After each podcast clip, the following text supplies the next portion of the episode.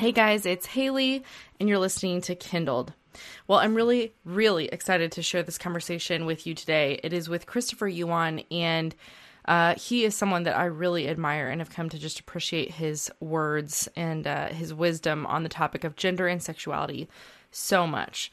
This is an issue that I know a lot of us are struggling through how to think about it, how to feel about it, how to deal with relationships and, and close uh, relationships that we really value and want to protect while also navigating the reality that um, we understand the Bible's view on it. And so uh, I feel that I am ill equipped for that more often than not. And so I feel like this is an episode that I could probably go back and take notes on, and uh, you may find that that is the same for you.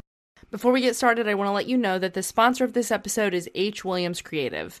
H. Williams Creative, meet your creative team. A lot of people wonder what web design and graphic design really encompasses. Like, obviously, they know I make websites, but they're like, well, what do you really do?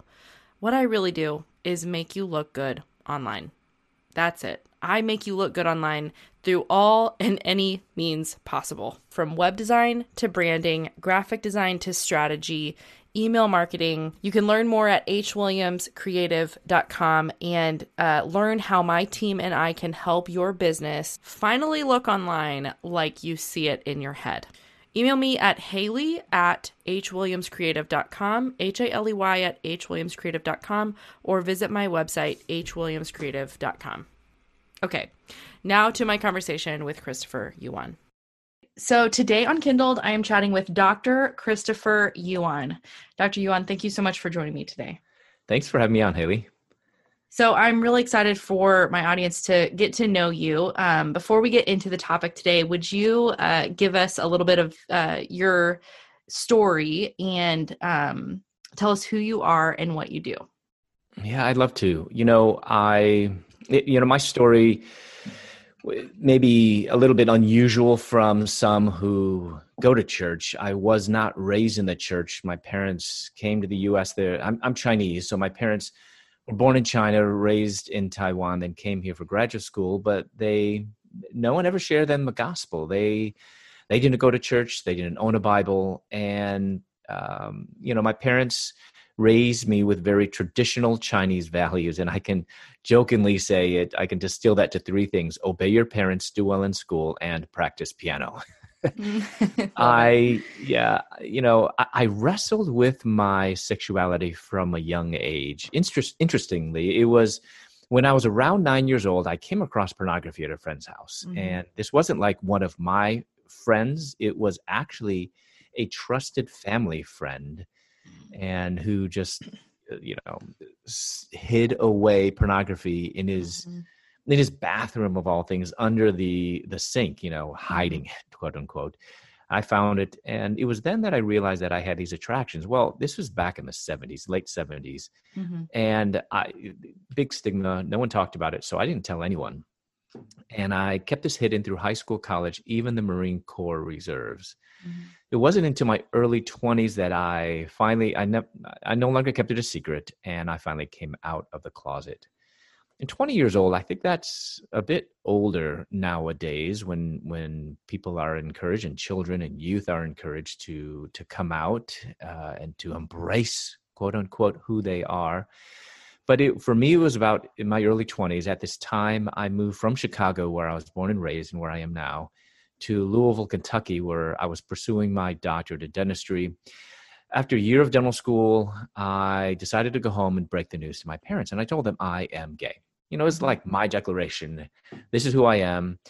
Devastated my mom, and she gave me an ultimatum. So, I, Haley, I don't know if you ever heard of the the the phrase uh, "tiger mom." Have you heard that before? It's about uh, no. mothers, yeah, kind of, um, you know, they're protective they're uh, they control the situation they make their kids you know play piano violin right. get straight a's you know all everything so that's called the tiger mom so my mom's okay. you know just typical asian tiger mom and she was going to fix the situation and she said you either have to choose the family or choose that wow. well in our asian culture family is everything Right. I mean, I think in America we've lost that. Mm-hmm. you know, mm-hmm. it's not family isn't everything; it's the individual that's everything. And we, uh, she gave me this ultimatum, thinking that you know, being Chinese, I would obviously choose the family, not yourself, not individualism. You know, but I'm born in America, and I was kind of this intercultural. I, I'm not really American. I'm not really Chinese, but I didn't want to be different. So I wanted to be, you know, just just completely American, just like all my other peers. So I, you know, I'm thinking I'm American. I'm not Chinese. And I told my mom, I've this is not a choice. This is mm-hmm. who I am. Mm-hmm. So I left home, went back to Louisville, Kentucky, devastated my mom. And to make things worse, my parents' marriage was a disaster. They actually had already began the paperwork for a divorce. So my mom was literally at the end of a rope. Mm-hmm. And she found no more reason to live. And on the next day, she had resolved to do the unthinkable, and she was going to end her life. Amazingly, God used that crisis to bring her to faith. Wow. She tells a story, and, and she says how um, she had planned to end her life. And in reality, she did. One wow. of her favorite verses is Galatians 2:20 for I have been crucified with Christ and I no longer live but Christ lives in me. The life I live in the body I live by faith in the Son of God who loved me and gave himself for me. So within a few months my father also became a follower of Christ and Christ living in them prepared my parents for the really difficult years ahead as I headed further and further and further away from God. That's incredible. So, I, I mean, yeah. that's just like give me chills when you read that verse. It's just insane how that that inner desire, out even though it was a sinful one, actually God, you know, um, used for good. I mean, and, he, it, and he converted that into um, his his own glory by bringing her to Christ. And it was so countercultural to an Asian mother. Right. Remember, family is everything, and children. You know, uh, these the, the, immigrants the people who come here from other countries don't come here just to you know for a change of scenery. They come here for a better life to achieve you know the quote unquote the american dream. And my that's what that's why, why my parents came here to have a better life than that they had in china and taiwan.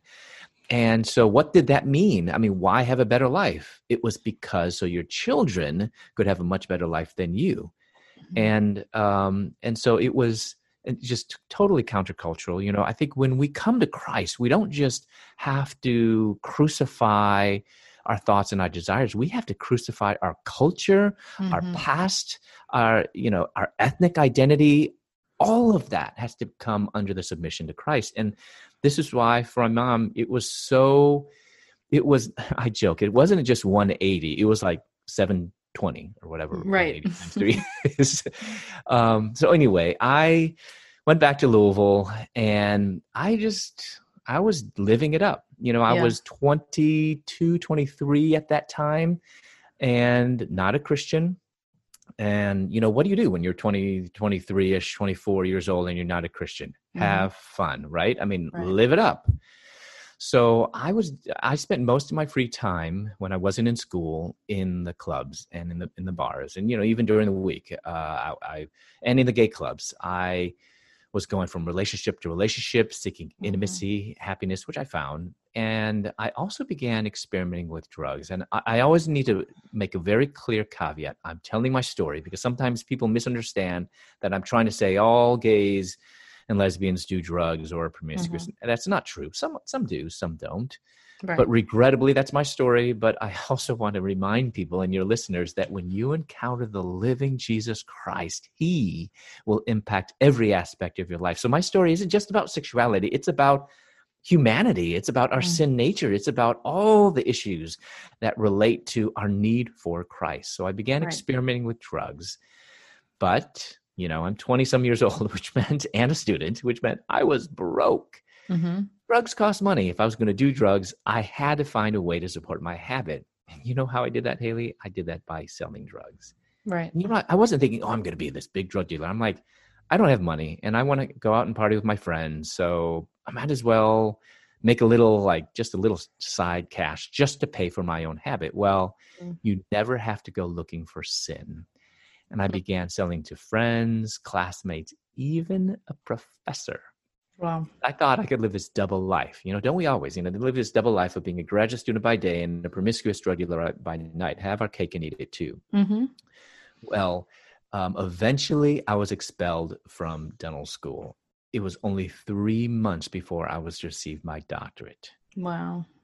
So my mom and dad flew from Chicago to Louisville and I'm like, great, they're going to fight to keep me in school. I mean, I even knew of other instances, you know, in, uh, other situations. And, and, you know, Haley, I wasn't even failing school. It just was, I wasn't going to class. Yeah. I wasn't, you know, I was missing clinic patients and stuff like that. Uh, you know, missing uh, my patients would there'd be a no show and and I wouldn't mm-hmm. be there. So mm-hmm. obviously, you know, I was not not educa- education at that time was not my biggest priority. Sure. So I was expelled and my parents flew down, but to my surprise, my mother told the dean when we were in his office and we were all there together, she, she said, It's not important that Christopher becomes a dentist. Huh. What's more important is that uh, Christopher becomes a Christ follower. Wow. She said that they're going to support whatever decision the school made you can imagine how infuriated I was. See, you know, I mean, my mother knew that it was not important that mm-hmm. you know my education none of that was important what was most important that i needed to surrender to jesus but mm-hmm. so so often parents they put education career above everything else you mm-hmm. know i mean how many times are, are how, how much time are you know do parents spend yeah you know on, on I'm guilty of that. Hounding yeah. them, you know, get your right. homework done, get a better grade. And eh, don't get me wrong, those are not bad things. Those are good things. Mm-hmm. But are we putting that above? So, what do our children see communicating, you know, to from us, you know, uh, from adults that you know by our words you know we say you know jesus is, is first but then by our actions we're putting that emphasis and my mom just you know we cannot idolize career and education which this is i'm speaking to asian parents that mm-hmm. boy, Asian parents and Christian Asian parents, Christian Chinese parents put that almost like a god. And it's no mm-hmm. wonder why our youth, you know, almost every study shows that the majority of youth who raised in the church go off to college and they, they leave their faith behind because maybe mm-hmm. we weren't even teaching our children to worship God in the first place at home. Yeah. So, yep. I have absolutely, I grew up in a private private school and a homeschool environment and i witnessed mm. that of many of my peers just going to college and i mean i was uh, in that group as well but not completely left the faith but just um, you know kind of mm. boomeranged mm. away from yeah. well that would actually be coming back but uh, on the on the upswing you know some of them some of them eventually found their way back but yeah that's absolutely i think something that we've you know we've seen happen to so many yeah, yeah. I mean, it's like, sure. I mean, obviously, good things, you know, make sure you do your homework. But then are we actually doing at the same time, or actually more, you know, let's focus on our, you know, uh, intimacy with God every single day. Just as every single day you got to do your homework, let's every single day be devoting uh, and, mm-hmm. you know, mm-hmm. re- working on that renewal. Well, so, so eventually I was kicked out, obviously. And um, I just moved further away. I'm like, I want nothing to do with my crazy parents. And I moved further away from Chicago to the big city of Atlanta. And there I kept doing what I knew how to do best, which was party, which was have fun. Mm-hmm. And I became not just a supplier in Atlanta. I'm, I'm not just a dealer in Atlanta, but a supplier to other dealers in over a dozen states. Mm, wow. It was nothing for me to have multiple anonymous sexual encounters each and every day. Because according to the world, I had it all money, fame, drugs, and sex. My parents even came to visit me one time in Atlanta, and I told them to get out. You know, hmm. and, and they weren't preaching at me. Yeah, they weren't telling me I was living in sin. I knew what they believed, but just the fact that God radically, radically transformed their lives, that they radiated Christ, that was offensive to me, and I told them to leave. Because you know, we hear the their narrative today that Christian parents cannot or are unable to love their gay children. You actually have to shed, you know, that quote unquote old fashioned, outdated teaching from the Bible mm-hmm. to then love your gay children or become an atheist or become a progressive Christian. Right. Right. It wasn't until, uh, you know, it, it, I, it was the exact, op- I had the exact opposite experience. My parents were not Christian and mm-hmm. they couldn't love me. It wasn't until they actually became followers of Christ that they knew that they could do nothing other than to love me as God loved them yeah. while they were powerless, while they were sinners, while they were enemies from Romans 5. So um, I kicked them out before my dad left. He gave me his very first Bible. And I'm like, I don't want your Bible. I was so angry. I'm like, I don't want your Bible. Mm-hmm. He left it on my kitchen counter and walked out the door. They left.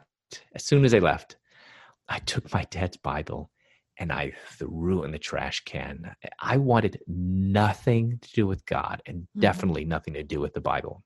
Right. And after that visit, it was so completely obvious to my parents that I was totally unreachable mm-hmm. and completely hopeless. But my parents committed not to focus on the hopelessness, but upon the promises of God. My mom began to pray a bold prayer for a mother to pray God, do whatever it takes, whatever it takes to bring this prodigal son to you. In her desperation, she fasted every Monday for seven years, once fasted 39 days on my behalf. Wow. She would spend hours every single morning in her prayer closet, reading the Bible on her knees, interceding for me, for many, many others, because she just mm. knew. She knew it, it was going to take absolutely nothing but a miracle to bring this prodigal son to the Father. Mm. And a miracle is exactly what God did. This miracle came with a bang on my door. I opened up my door. You know what I saw, Haley?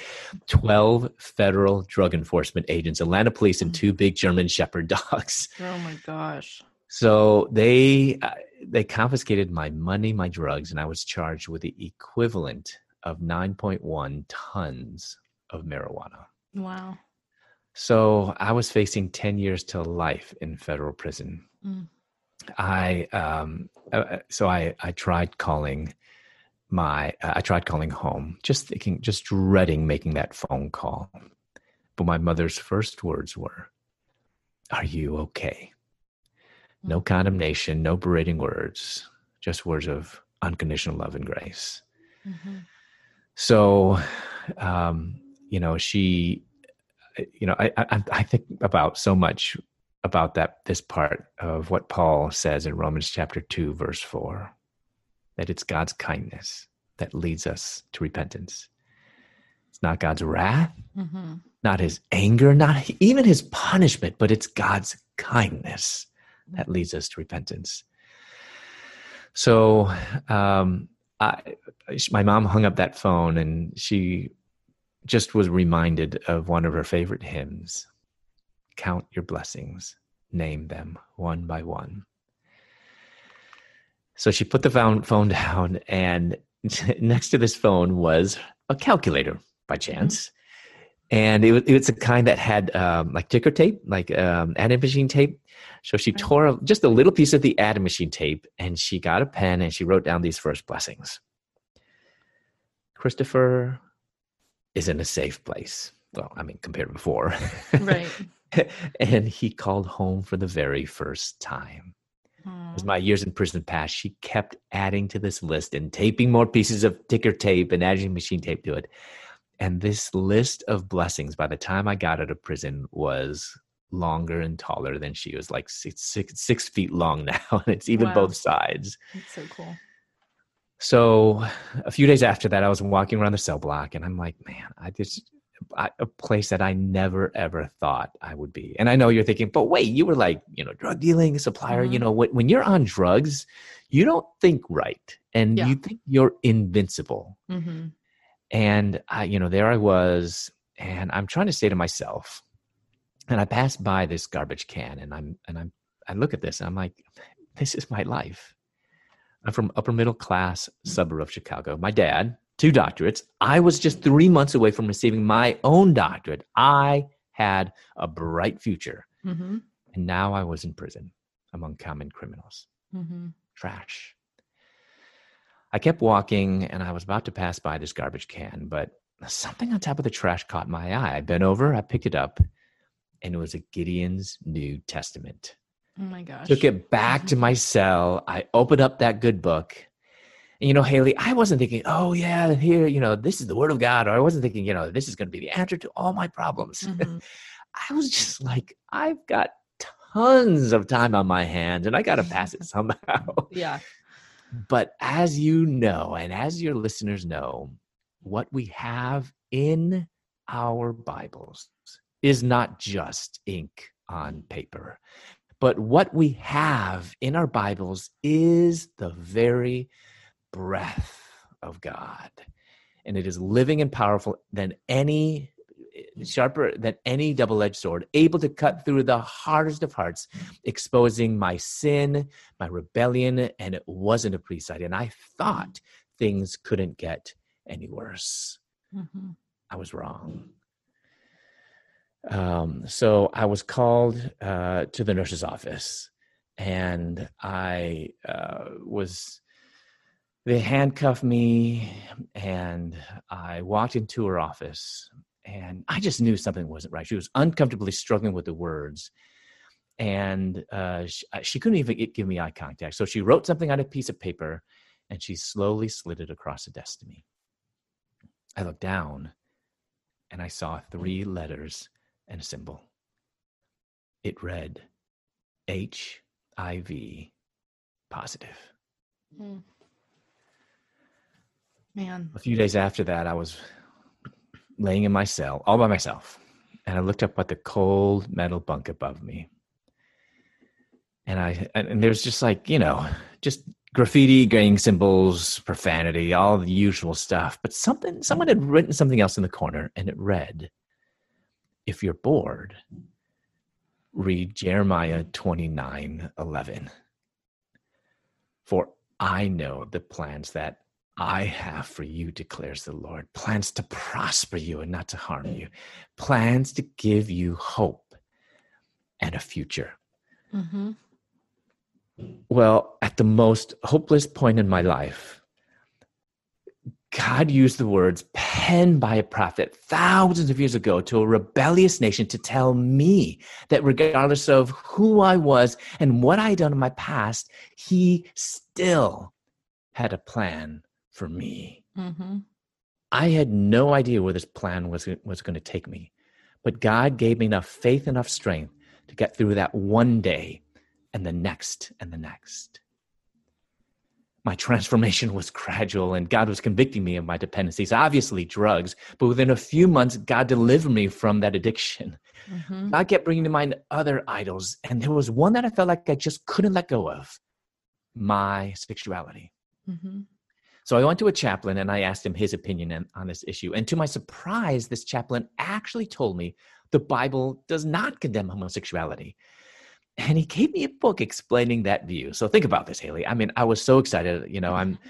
you know, I, I was thinking, I'm finally, you know, I'm going to have some biblical justification for homosexuality. So I had that book in one hand and the Bible in the other.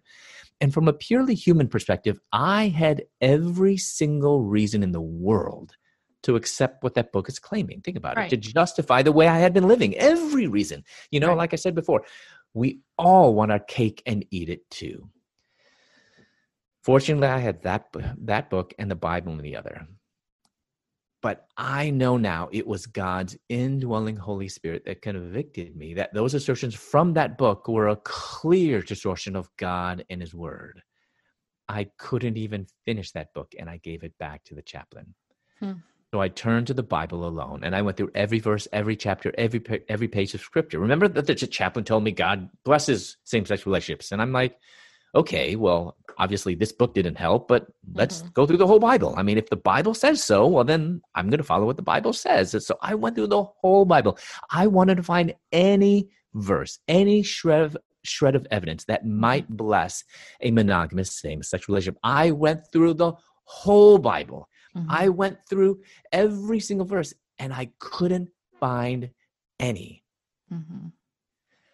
So I was at a turning point, and I, I you know, I, I either abandon God and His Word to live as a gay man, to pursue a monogamous same sex relationship by allowing my attractions, and this is really important, by allowing my sexual attractions to dictate not only who I was, but also how I am. Mm-hmm. So, or abandon pursuing a monogamous same sex relationship. How? By freeing myself from my sexuality, by not allowing my desires to control who I am, mm-hmm. and live as a follower of Jesus Christ. That what you just said right there is so incredibly countercultural because it I've is. I've never I don't think I've ever even heard someone say um how did you phrase it? Uh un unhook myself from my sexuality. Yeah, dis- like exactly. Disconnect myself. Disconnect. Like I, yeah. Yes, from myself from my sexuality. I've never even heard that phrase, but it, the, I mean, we don't hear that. And that's the core issue that Christians mm-hmm. we need mm-hmm. to really, really understand. And and that's why it was so much that uh, you know, uh, and uh, because I had to make that choice, and we all need to make that choice. Am I am I going to cling to my to my sin nature? Or am i going to choose god? It's it, and this i don't want to make this like this is just a decision that i have to make. Mm-hmm. every single christian needs to make that decision. Am right. i going to choose god or am i going to choose something that's not god myself or my yeah. desires or, or whatever? And and these can even be so-called good things. You know yeah, we can make absolutely. our children our god. We can make our career our god. We can make whatever it is my desire to be happy or to be content our god. We have to make that decision. We're, we all every point you know every person is at that turning point am i going to choose god or choose not mm-hmm. and and and i know that it, it was not even I, I couldn't even make that decision on my own. It was God, totally God, that that drew me and and made me. It was a Holy Spirit in, inside of me that that that was enabled that enabled me to make that decision to follow Jesus. Yeah, because even as you were like searching the scriptures, I you know, as you were explaining and telling that part of your story, I was wondering, you know, what even caused you to care what the scriptures said? Like yeah. why did you suddenly have a desire to know what God said about this issue that that obviously directly affected you and would really change your whole life and but why did you care like why you know that, yeah, that's just evidence exactly. of the holy spirit's work holy and, spirit period exactly exactly i mean it's only the holy spirit that draws us mm-hmm. to you know to god and and and enlightens our mind to see his truth and and which is why so many people who who don't you know and, and i it's not it's it's that the holy spirit is not abiding in them if the holy mm-hmm. spirit's job one of the, one of his jobs is to convict us of sin and and to also to reveal god's truth to mm-hmm. us then and and we don't see that in others even though they may be saying that you know that that they're christian or you know there's even many people that say oh i'm gay and christian and god's okay with that. Mm. well it, it, if the holy spirit i mean if they're not being convicted of their sin then it's could be evidence that the holy spirit is not uh, indwelling them and abiding in them. Mm-hmm. So yeah so I, this is god god drew me and just kind of you know removed the blinders from my eyes. And so i began you know living and this uh, being abstinent and and after some time of being abstinent i realized that my sexuality doesn't have to be the core of who i am mm-hmm. you know i told myself before god loves me unconditionally we all know that that is true but as sinners, don't we like to add, add to God's truth? I added, mm-hmm. so therefore he doesn't want me to change. Similar to people who say, God loves me just the way I am, so leave me alone. Right. But after reading the Bible several times, I learned that unconditional love is not the same thing as unconditional approval of my behavior. See, that's so mm-hmm. important. Unconditional love is not the same in, in, same thing as unconditional approval of my behavior. Right. My identity shouldn't be defined by my sexuality. My identity shouldn't be defined by my desires, whether sexual or romantic or any other desire. My identity is not gay. Mm-hmm. It is not ex gay. It's not even heterosexual for that matter. Because my identity as a child of the living God must be in Jesus Christ alone. Mm, yes. God says, Be holy, for I am holy. You know, I thought in the past that if I were to become a Christian, that, that I would have to become a heterosexual. And what does that mean? Well, the more sexually attracted I were to women, and lots and lots of women, the more of a Christian man I would be. But even if I had opposite sex attractions, I would still need to flee temptation every day. I would still need to resist sin. So heterosexuality actually is not the goal. Mm-hmm. Think about this God never commands us either to be heterosexual, for I am heterosexual, but neither right. did God say, be homosexual, for I am homosexual. Instead, God says, be holy, for I am holy. So, therefore, the opposite of homosexuality is not heterosexuality. It's the right direction, but it is too broad and general. That includes sinful behavior. So, heteros- uh, the opposite of homosexuality is not heterosexuality, but the opposite of homosexuality is mm-hmm. holiness. As yeah. a matter of fact, the opposite of every sin is holiness because I, I, don't need to focus upon whether I'm struggling, whether I'm tempted, but I need to focus upon living a life of holiness and living a life of purity. Yeah, because- that's really that's really powerful right there with the the idea that God is not he does not say be heterosexual as I am heterosexual, but be holy as I'm holy. Mm-hmm. And I, mm-hmm. I think that um, you know progressives, as you mentioned earlier, progressives like Jen Hatmaker and others who have really mm-hmm. um, made this uh, a platform and a, and a um, I don't know, the flag they fly, I guess, in yes. terms of their message and their platform and what they are really seeking to um, to make a make their mark in is they have dubbed and kind of labeled um, homosexuality or any type of relationship really within the lgbtq plus spectrum as holy. And i even see that language being borrowed from the bible and from what god says is holy and, and saying no you know forget about like biblical definitions and terms. We don't need that. Holiness is something other to them. It doesn't it doesn't mm-hmm. have anything to do with what god has said so could you talk about that for a second and just the idea of what holiness actually is because yes you see that being abused and used so widely and strangely these days that i i think that uh, it can be easy for us to forget what holiness actually means yes so in in our vernacular today, holiness is kind of about purity or moral uprightness, mm-hmm. um, and also almost in a negative sense, you know, holier than thou. And uh, it, it definitely has that implication in Scripture. But holiness in Scripture, uh, in the Old Testament and in the New Testament, uh, holiness meant set apart. So, why is God holy? Because he's completely set apart, not just from humanity, but all of creation, and that his ways, his thoughts are completely set apart. Then, God, who is holy, he's calling his people to be like him. So mm-hmm. also, I mean, we can't be set apart from, you know, ourselves, mm-hmm. but we can be set apart from the world. We can be set apart right. from those that are not uh, the people of God. So, in other mm-hmm. words, during that time, they were pagans. They were people that were worshiping idols, and and and they were living very immoral lives. Even today, uh, considered immoral, where they would sacrifice children, they would mm-hmm. kill each other. I mean, you know, a lot and a lot of sexual immorality um, not even just to mention homosexuality, but uh, it was very common. And so God was saying, You're going to set yourselves apart from them. And how do you do that? Well, how mm-hmm. you live. Mm-hmm. So that's where it kind of, so holiness wasn't just kind of like a mindset.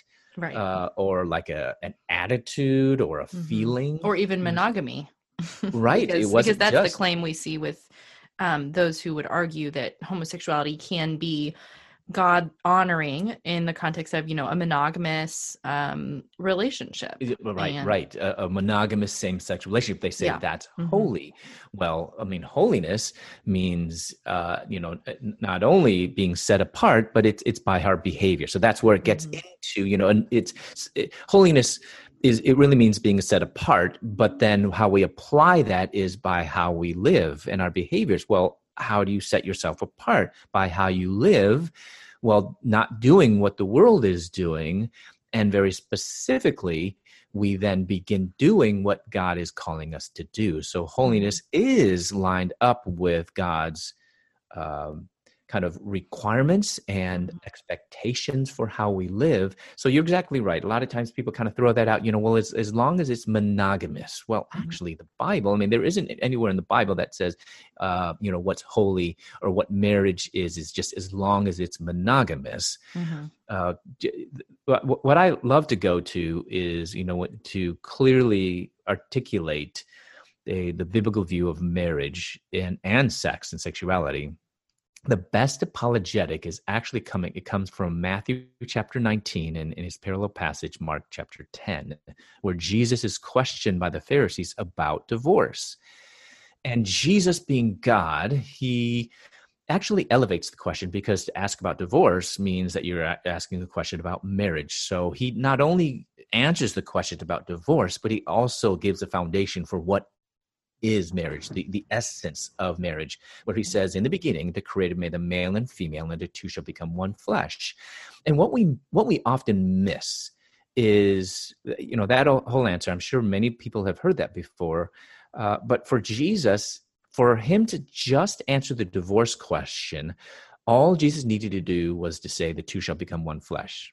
Which he then, uh, you know, kind of explains what that means. What God has put together, let man not separate the two should become one flesh is right from genesis 2 chapter 20 uh, genesis chapter 2 verse 24 and um, that just alone answers the the question about divorce. However jesus throws in at the beginning of that statement uh, the creator made them male and female. And that's not from genesis 2 but it's from the chapter before in genesis 1 27 where that is also known as the Imago Dei verse. So, what Jesus was actually doing was not only teaching about divorce, he was schooling them about marriage Mm. and, and, and explaining that marriage, it's not just the two becoming one, which it is, but he was also throwing in there the very essential aspect of the creator made the male and female which so amazing which we see later in chapter 22 uh, chapter 2 uh, genesis chapter 2 is how god took the human or adam because adam is also is a name but it also means human. He took the human the one and from the one took well most translations have rib but the the the more accurate translation for rib it's the hebrew word tsela and although we translate in most translations as rib in every other time that that hebrew word tsela comes up in the rest of the old testament it's translated as side I actually much prefer that. So, in other words, God took the side from the human and created woman. And what was left over was the man. And so, you know, so he took, in a sense, the side of the man and created woman.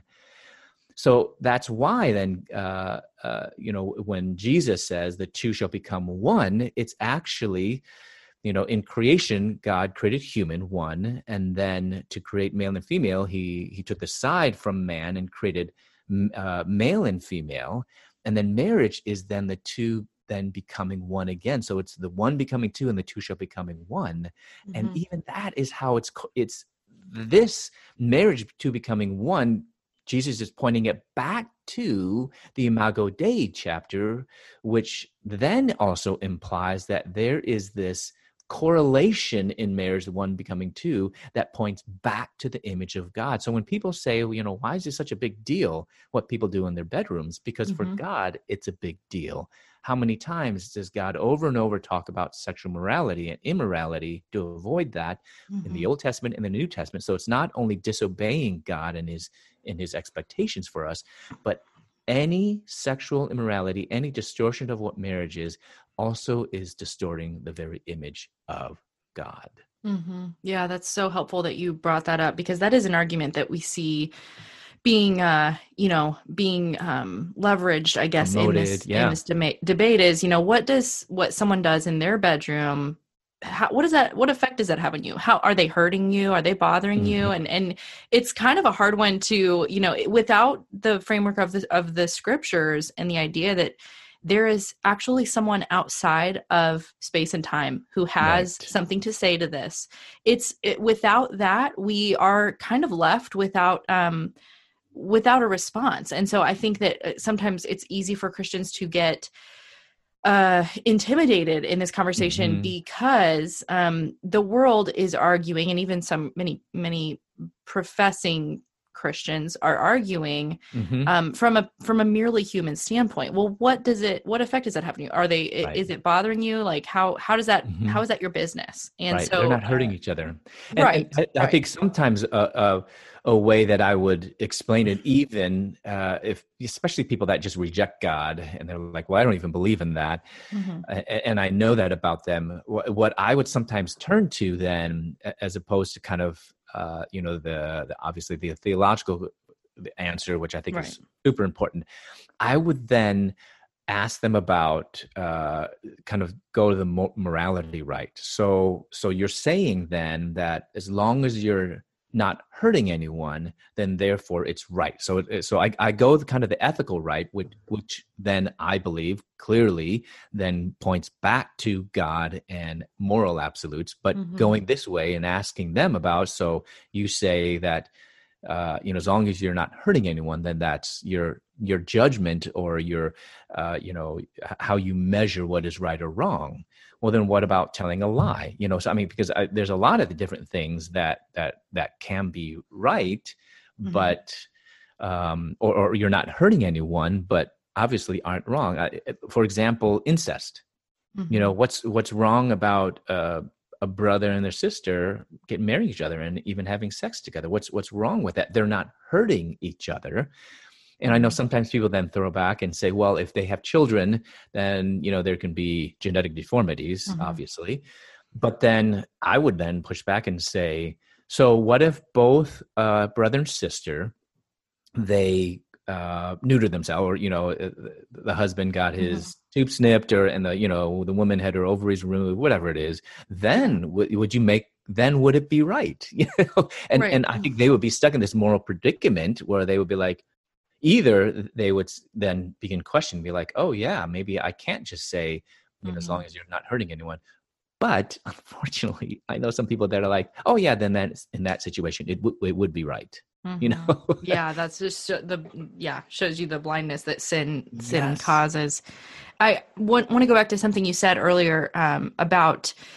Uh, unconditional love does not mean unconditional approval and this is something that we have conflated you know our mm-hmm. secular the culture has has conflated love and approval um, as being the same. And so they you know we are told that if you do not approve of what i do or what i choose to to do or or how i am in your words then you do not approve of me. You cannot right. approve of me. That means you're not you don't love me. And the bible says love your neighbor as yourself. So how can mm-hmm. you say you're a christian um, when you won't accept my actions? And and I, I know where you're going to give me that answer of like the identity, but um, could you kind of speak into that and how how the the culture has uh, combined identity and love and and approval all into this you know inseparable bucket that now we're we're told there's no way for you to be a loving Christian. There's no way for you to truly actually care about me um, unless you accept what I say I am. You know. Yeah.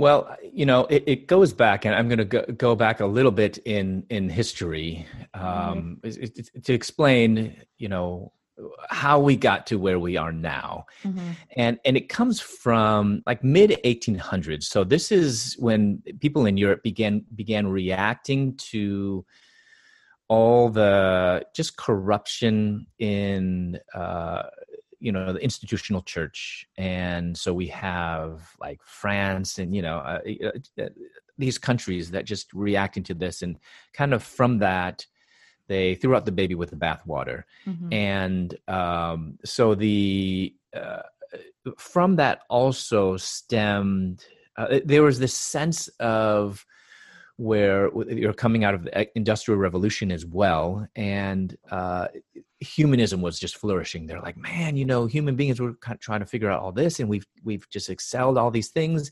But then people thought like we've become so mechanical and so you know factual and scientific based that we've lost all sense of emotions and desire. So that's when the romantic period came about you know in the mid 1800s mm-hmm and and the you know well of course you know emotions and desires you can't just live without and not you know enjoy beauty and nature Right. And this is where the romantic period comes with all this beautiful art. And I actually love the time period of, of music. I, I you know, as, as, you know, as I said before, I play, I play the piano and I love that period uh, because when you hear that music, it's, it is so emotive. It makes you mm-hmm. sad or just gives you the feels.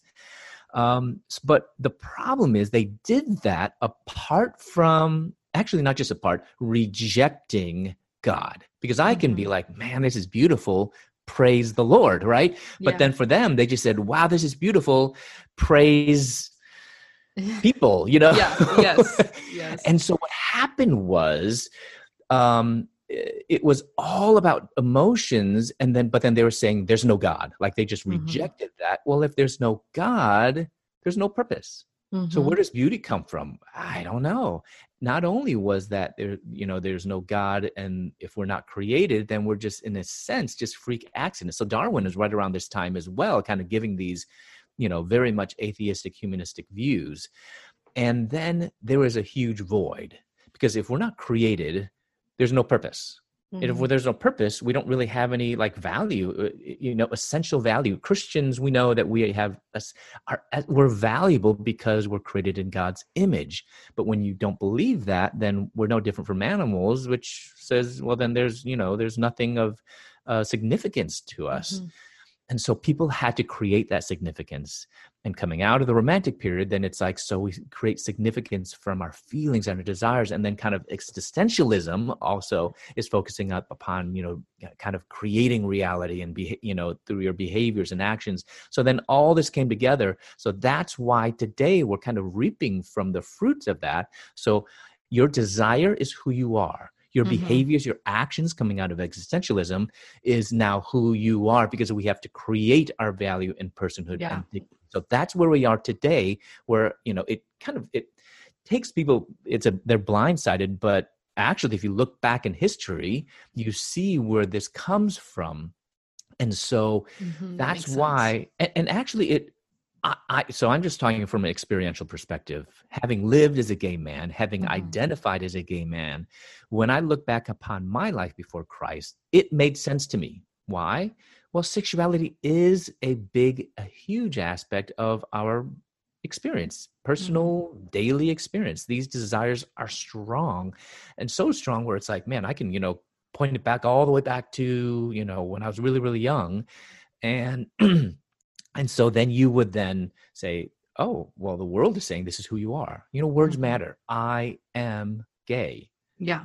That am verb it's a linking verb mm-hmm. that links the the subject to its predicate. It's almost like mm-hmm. an equal sign. This is who i am and my thoughts my my body my desire my flesh was all affirming that. Mm-hmm. therefore and and this is where christians we totally miss the boat. Yeah because when we talk about homosexuality we're talking about behavior and that's true but where we so I, am not saying we miss the boat on that part that mm-hmm. part is true but we miss the boat when we're engaging with those in the gay community with those mm-hmm. who don't know christ or those who are believing a false gospel and say you can be gay and Christian because they're making sexuality a, a, a, a matter of personhood. And, uh, and I'm mm-hmm. going to get kind of, I'm going to use a theological word. They make sexuality a matter of ontology. Mm-hmm. That's this is your essence. This is your personhood, your identity. When really it's a matter of behavior or desire, or it's mm-hmm. an existential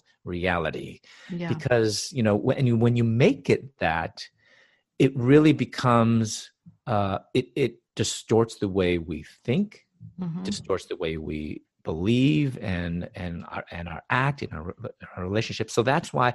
So when Christians, when we talk to unbelievers, you know, well, this is sin, this is sinful behavior. I am not hating them, but they can't separate mm-hmm. the behavior with their sin because we say, you know, you know, this is sin they yeah. don't hear us saying they, they don't hear us saying oh okay what you're saying is what i'm doing is sinful or my desires are sinful or my right. relationship is sinful you know what they hear they hear you us saying that their whole personhood yeah like from head you. to toe mm-hmm. you as a person you are reprehensible to god and that's mm-hmm. why they get mm-hmm. offended so my point is you know instead of before you even get to the whole person uh, i'm sorry the whole the sin behavior part. Mhm. We have to kind of get to the core issue of identity, which then means we have to talk first about God and Jesus, which is what the gospel is about. Yeah, that's really helpful. I think for um, for someone who might be in a conversation with a friend and um, you know, and having having that kind of conversation to dial it back from just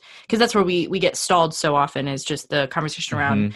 how can something that God made me with this is what you'll hear people say you know God made me this way how can it be a sin how can it be wrong it, like Right. it, it's his fault why would if God is good why would he make me this way you know and so Mhm. that's where theology becomes so incredibly important for us to understand well did god make me this way or is it that because of the fall of our first parents adam and eve that you know sin has spread to all mankind and Yep.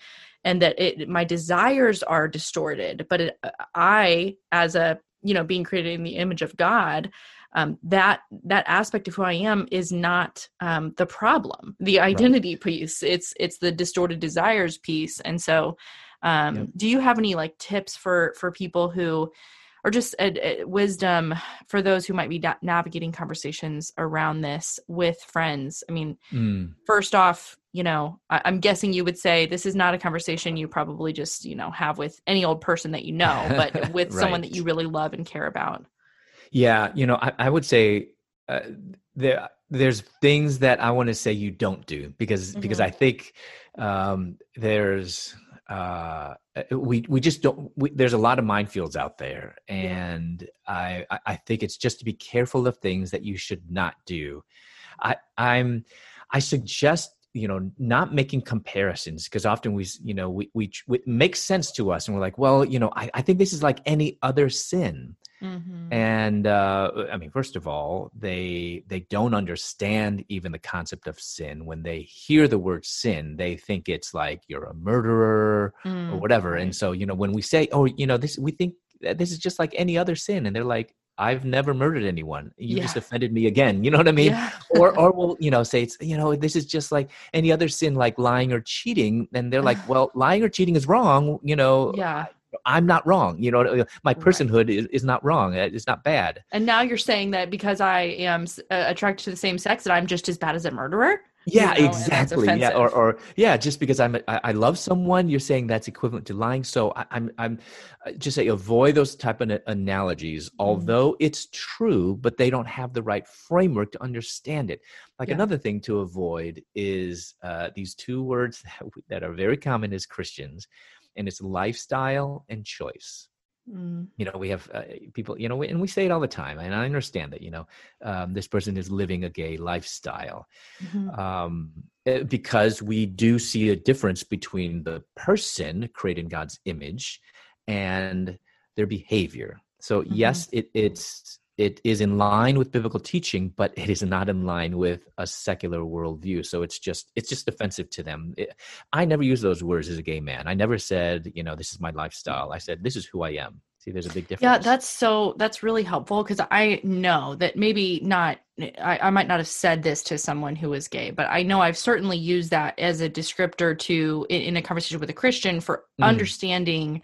how do I, you know, why is it different? Well, you know, and I've always gone back to I know that the Bible says that, you know, sins of sexual immorality are the only sin one commits against their own body Mhm. um, versus our you know the other sins would be outside your body and so there's a it seems like there it's treated a bit differently yes. but then also i have used those very words of well but it's a it's also a lifestyle choice so it's not like you know where if i were to say um uh, okay yeah I, I lied this morning but i repent of that. I recognize it's wrong and i ask, have asked god for forgiveness and to change me and to help me not do that.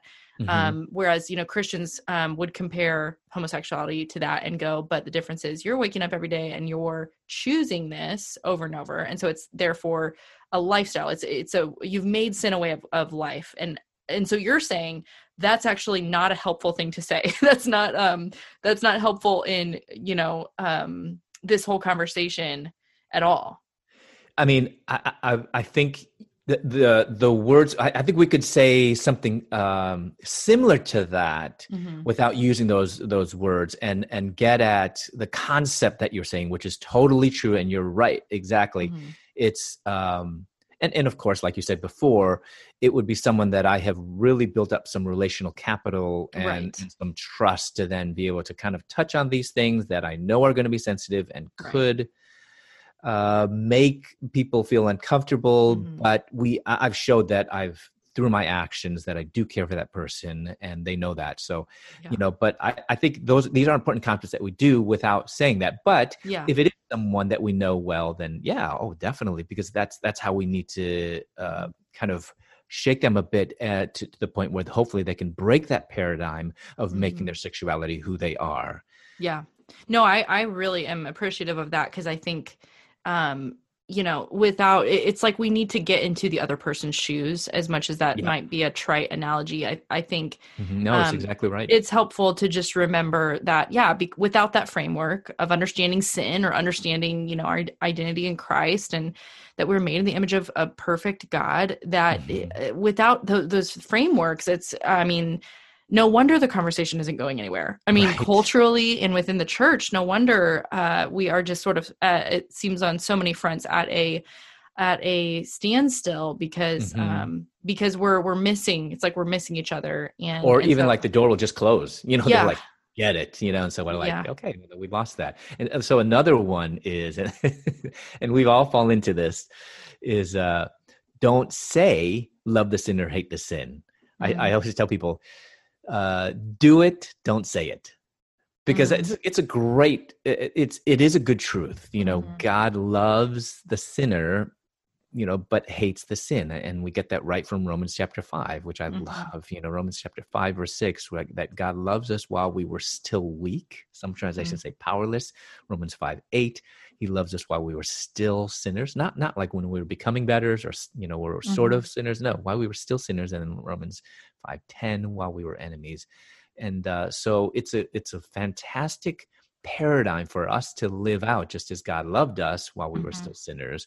We need to love them without you know approving of their sin. But don't tell them that because again Yeah, they yeah. cannot separate sin from Mhm. yeah, that it's behavior that i'm not saying your whole person you know so when i tell people you know Mhm. when you tell an unbeliever i love you but i hate their sin they don't feel loved exactly yeah i think that's just so um, what i love about you know your suggestions here is that it really is just encouraging us to move towards people with grace and understanding instead Yeah. of um you know the the right words like if you felt you know in the past like but i thought it was right to say it's a lifestyle choice that's the difference you know Mhm. what you're really doing is is not actually making that person feel loved and so um but which does bring us I, I think back to that question of though um another cultural saying that we're hearing is love is love Love is love. yes so Mhm. you know that is a tricky one too um uh, one i i know that it is circular reasoning to say that love is love. Uh, the Mhm. problem with it is uh, it's not we have no definition for love. So so it all depends on the one who's saying it right? So Yep. if i my if i say love is love i might mean heterosexual love. But Mhm. if a gay person says love is love they are obviously trying to make the point that um, same-sex love is love. So what do we do with that Yeah. When especially when then they might even say in addition, if you know, if they know anything about the Bible, they say, well, God is love, right? You know, Mhm. love is love. And um, so I, I- I think, you know, when when people say that, I, I think what they're getting at is, you know, one form of love is equivalent to another form of love. So, Yeah. you know, a man and a woman loving each other, that's the same thing. You know, it's that that love is just as strong, just as pure that, that they'll they will say, or just as good they will say than a man loving a man or a woman loving a woman and, and that's what they mean. But like you say how do we define love? Mm-hmm. and you know I, especially when i talk to youth where this is like just they they hear that all the time love is love all their peers say that. Um, i help people to see that love does not equal sex what Mm. god is concerned here with is not the love love you know when people say god is love exactly love is good but love does not equal sex Mhm. nor does love equal romance Yeah. nor does marriage have a monopoly on love so when they say love is love they're narrowly understanding love to be just marriage you know what's uh, Mhm. even when, when people say um you know obviously god is calling people not to be in a same sex relationship So for for many, like myself, I'm a single man. Uh, then people think that uh, because I'm not, you know, married now, I'm open to it, but uh, I'm not married now that I can experience love, right? Don't we hear that a lot? Oh, mm-hmm. you know, I feel so sorry for you that you can't experience love. Right. Like that's so hateful. And I've I've heard Jen Hatmaker say that as well. Like to deny deny um, someone people the, the right yes. to, to be loved and love in return is like the, is the tr- purest form of hate or something. You know, the such extreme language that it's just like right. no, I don't but, I don't hate you, but, but I, that's not what I'm trying to that do. completely denigrates every single person living today. Mm. You know, even how many people let's not even just talk about people that are that experience attractions to the same sex uh, in the church how many singles do we know uh, single ladies or single men who even are older and they've always wanted to get married but they couldn't yeah. so does that yeah. mean that they've never ever experienced love before mm-hmm. you know i would even argue i don't even think that love between a man and uh, man and woman in marriage is necessarily the strongest love here on earth. Yeah. Mm-hmm. Um, I know sometimes, you know, a mother's love for her child is sometimes even stronger or can be just as strong as mm-hmm. that type of love, especially when we see in Hollywood people falling in and out of love and in and out of marriages. Yeah. Uh, you know, uh, like they change, you know, the paint on the wall. Mm-hmm. Uh, so there's, we have to, I tell people that make you know, those t- type of statements, you know, as Christians, we actually have a pretty broad view of what love is, as opposed to the mm-hmm. world view is a very, very narrow minded view of love. Yes. That as if love can only occur in marriage. That's narrow minded. As well, and it, right, and it would make sense to why um, you know those in the LGBTQ community would feel so incredibly unloved when mm. Christians would say, I don't think that gay marriage should be, you know, should be legalized, or I don't think that mm-hmm. that's honoring to God. Well, that's, you know, if we have idolized and made that as a culture or as a nation or um, whatever, uh, the highest form of love. Yes. And, and, then we deny it to them. Like, mm-hmm. I mean, that is really unkind. that is actually really heartless. And, and so, unfair. yeah. Sense. Yeah, and and you know what what's so unfortunate it it uh, why what's so unfortunate is how that has so permeated our understanding. So the Obergefell decision in 2015, June of 2015, mm-hmm. the the decision from the Supreme Court that legalized same-sex marriage in all 50 states. You know, there's only five individuals that changed the course of, course of history forever.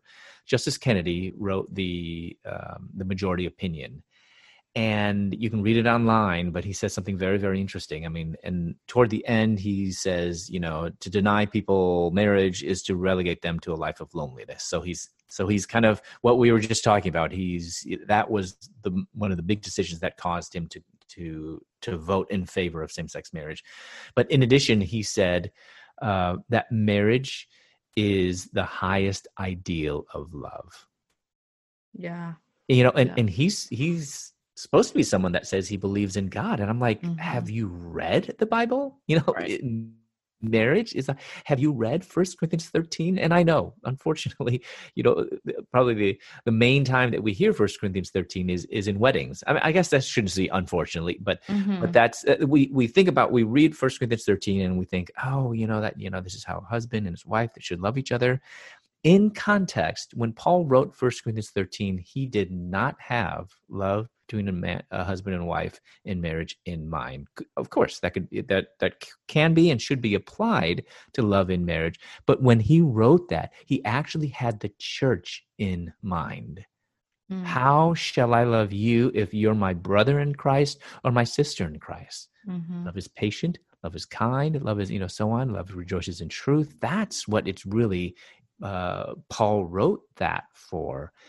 And uh, so to say somehow that marriage is the highest ideal of love completely not only understands God's understanding of love and unconditional love, agape love, mm-hmm. but also even from a worldly perspective, uh, just ignores all the different forms of love outside of marriage.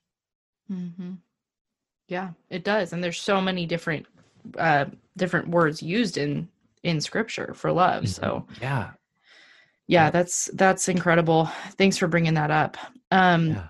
as we're kind of drawing to a close here, uh, I would love to know, you know, what would you say Christians are getting wrong? Because this is Christians are mm. listening to this. What what are we missing in this conversation? What are we missing in our approach with the world, with other believers who we may disagree with? What I mean, it just feels like such maybe maybe one of the hardest conversations that we're having right now as a you know as as churches as friends as we have friends that may be coming out and we are seeking to know how to engage with them or how to continue to love them. And and I know I've heard from from my friends that uh, you know they really kind of try and walk this line of you know um, how much do I say to them versus how much do I trust God with their story and trust God to work in them and know that I, I'm not the Holy Spirit.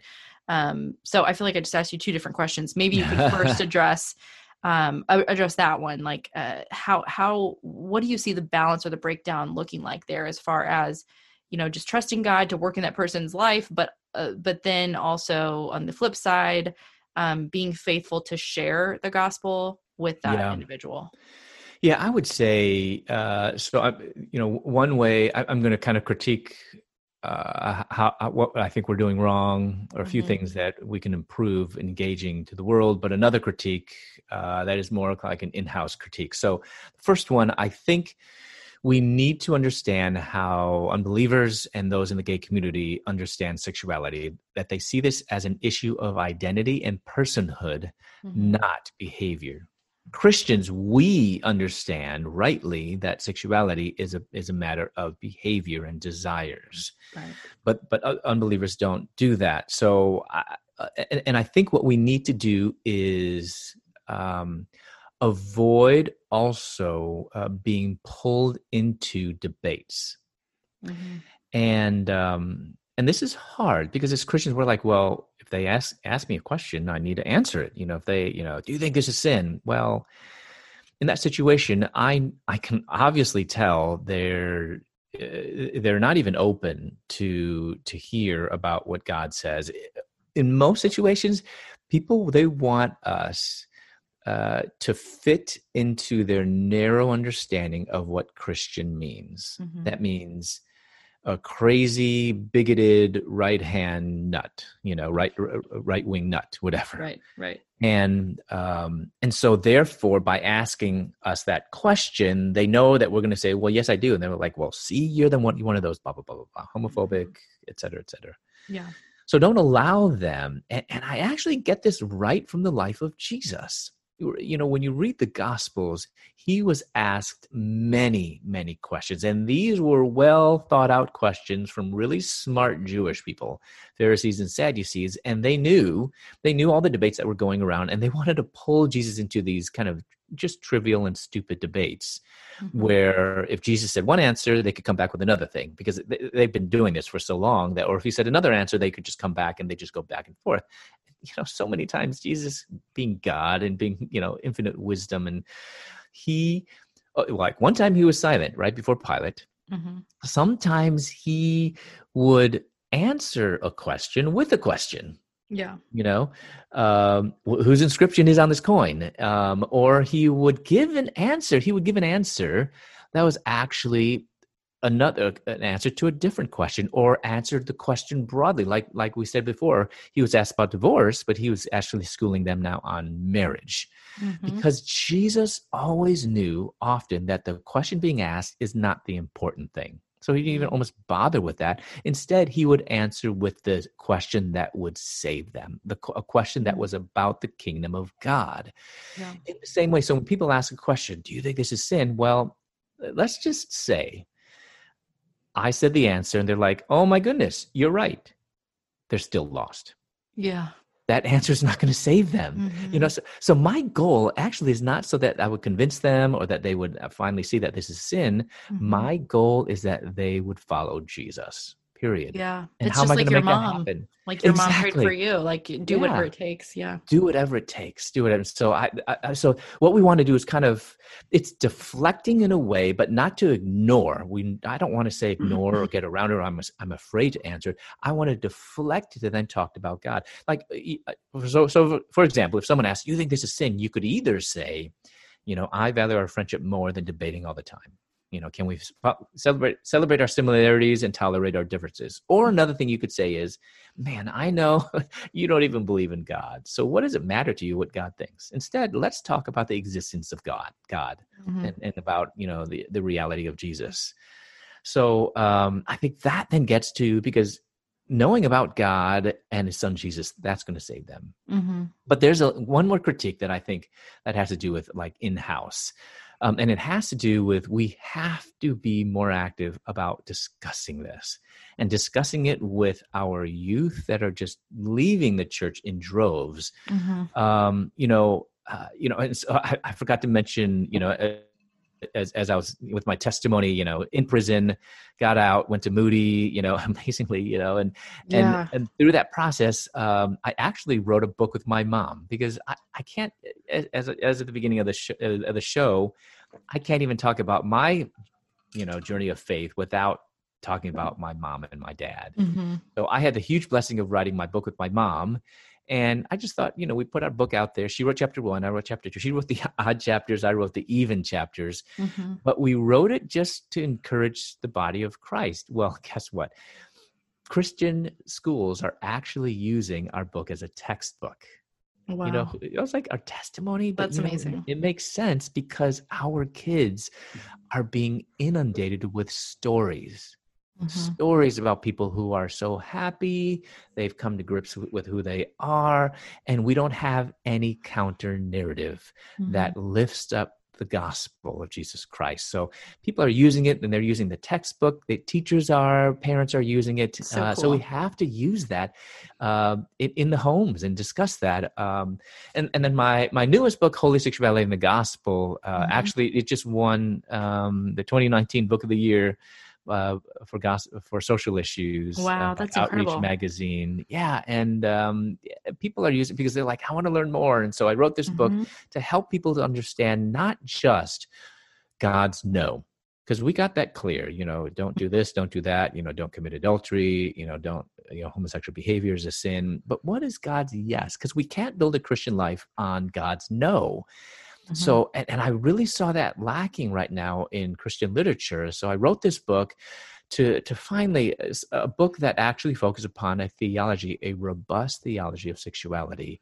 There's two chapters on marriage, two chapters on singleness, and it helps us understand desires, temptations, and the last few chapters um, helping us to have this, uh, you know, how do we share Christ with those in the gay community? And Mhm. because we have to have this conversation and to do it in a way that's really gospel centered that isn't focused upon behavior management or focused upon you know how do i kind of just better myself or whatever but how do we lift up the name of christ and point people to the only one who is the savior of all the world Yeah. So good.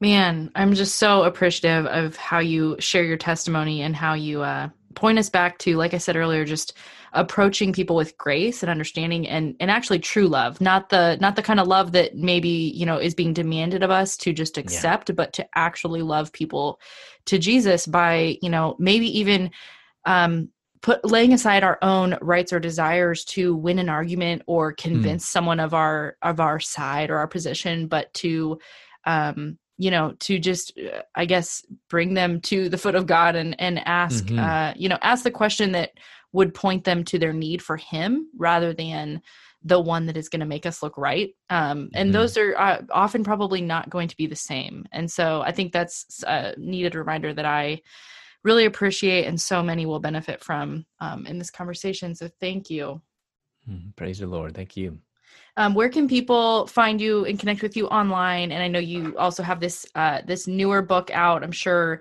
that's probably available wherever books are sold i'm guessing Yes. okay Yep.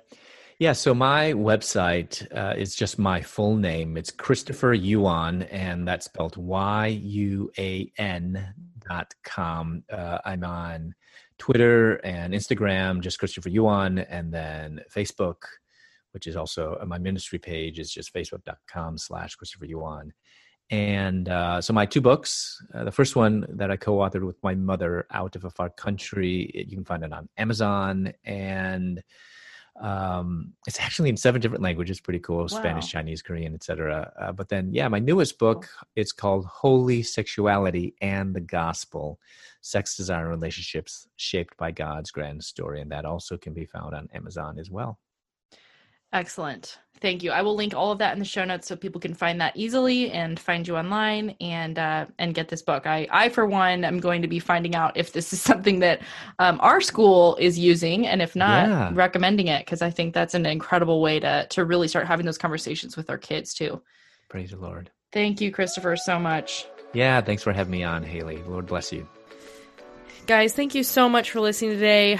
Uh, wow, we are nearing the end of the Christianity and Culture series. We have a couple more episodes left. I'm excited for you to hear next week. It's with Bethany Berendrecht on the topic of friendship and belonging. It's going to be incredible. Uh, so be sure and come back for that. And as always, if you want more from Kindled, join our Firestarters Patreon community for $10 a month and you will get an extra bonus episode every single Friday uh, from me, usually just me and the mic, on a cultural or social or theological topic of my choosing. And it's always guaranteed to be fun, interesting.